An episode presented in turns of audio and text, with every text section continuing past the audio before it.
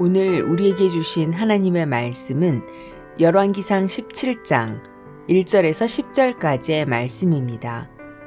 길르앗에 우거하는 자 중에 디셉 사람 엘리야가 아합에게 말하되 내가 섬기는 이스라엘의 하나님 여호와께서 살아계심을 두고 맹세하노니 내 말이 없으면 수년 동안 비도 이슬도 있지 아니하리라 하니라. 여호와의 말씀이 엘리야에게 임하여 이르시되 너는 여기서 떠나 동쪽으로 가서 요단 앞 그릿 시내가에 숨고 그 시냇물을 마시라. 내가 까마귀들에게 명령하여 거기서 너를 먹이게 하리라.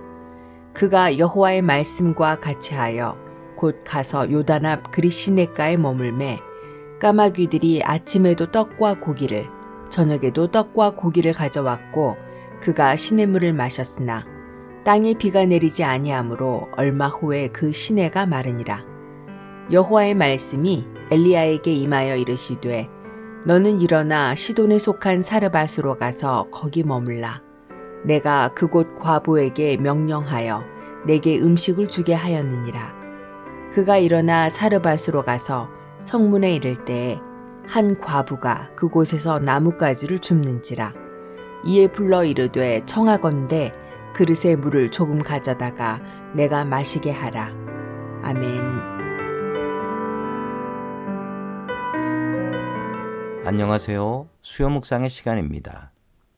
하나님께서는 우리의 믿음을 시험하십니다. 시험이 항상 나쁜 것은 아닙니다.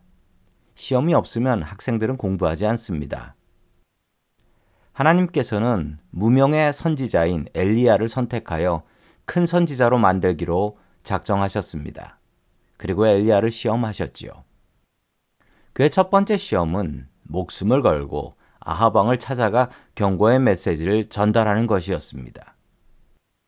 무명의 선지자 엘리야는 아하방을 찾아갔고 경고의 메시지를 전달합니다. 우상 숭배에 대한 하나님의 징벌로 앞으로 비가 오지 않을 것이며 이 징벌을 피하는 방법은 자신이 다시 하나님께 비 오기를 기도하는 것 뿐이다 라고 경고했습니다. 정말 두렵고 떨린 시험이었죠. 다행히 아합 왕은 엘리야를 미친 사람 취급하며 풀어줬습니다. 그런데 그때부터 정말 비가 오지 않기 시작했습니다.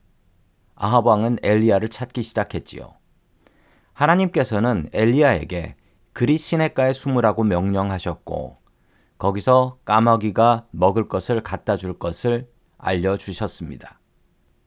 하나님께서는 엘리야의 배고픔을 아시고 까마귀로 먹여주셨지요. 하나님께서 우리의 궁핍을 아시고 까마귀를 통해서 채워주실 줄을 믿습니다. 엘리야는 먹고 사는 것에 대해서 하나님께 의지했습니다. 먹고 사는 문제에 대한 시험을 잘 통과했지요. 마지막으로 하나님께서는 엘리야에게 시돈에 있는 사르밧에 가서 숨으라 라고 명령하셨습니다. 이것은 상식적으로 말이 안 되는 명령입니다. 아합 왕이 우상숭배를 했고 하나님께서는 아합 왕의 우상숭배를 벌하시는 중입니다. 아합 왕이 우상숭배를 하게 된 이유가 그의 아내 이세벨 때문이었습니다. 그 이세벨의 고향이 바로 이스라엘 북쪽에 있던 시돈이었죠.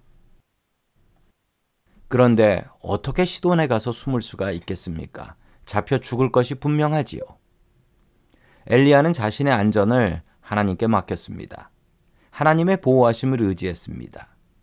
엘리야는 믿고 순종하며 하나님의 시험을 모두 통과했지요. 무명의 선지자인 엘리야는 이렇게 하나님의 시험을 잘 통과하며 능력의 선지자로 성장하기 시작했습니다. 성경에 나오는 가장 능력 있는 선지자가 바로 이 엘리야였습니다.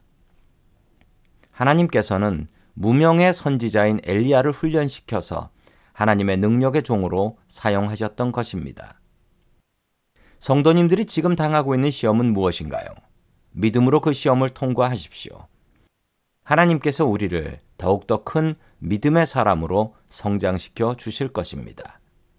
믿음으로 시험을 통과하는 하나님의 백성들 될 수 있기를 주의 이름으로 간절히 축원합니다.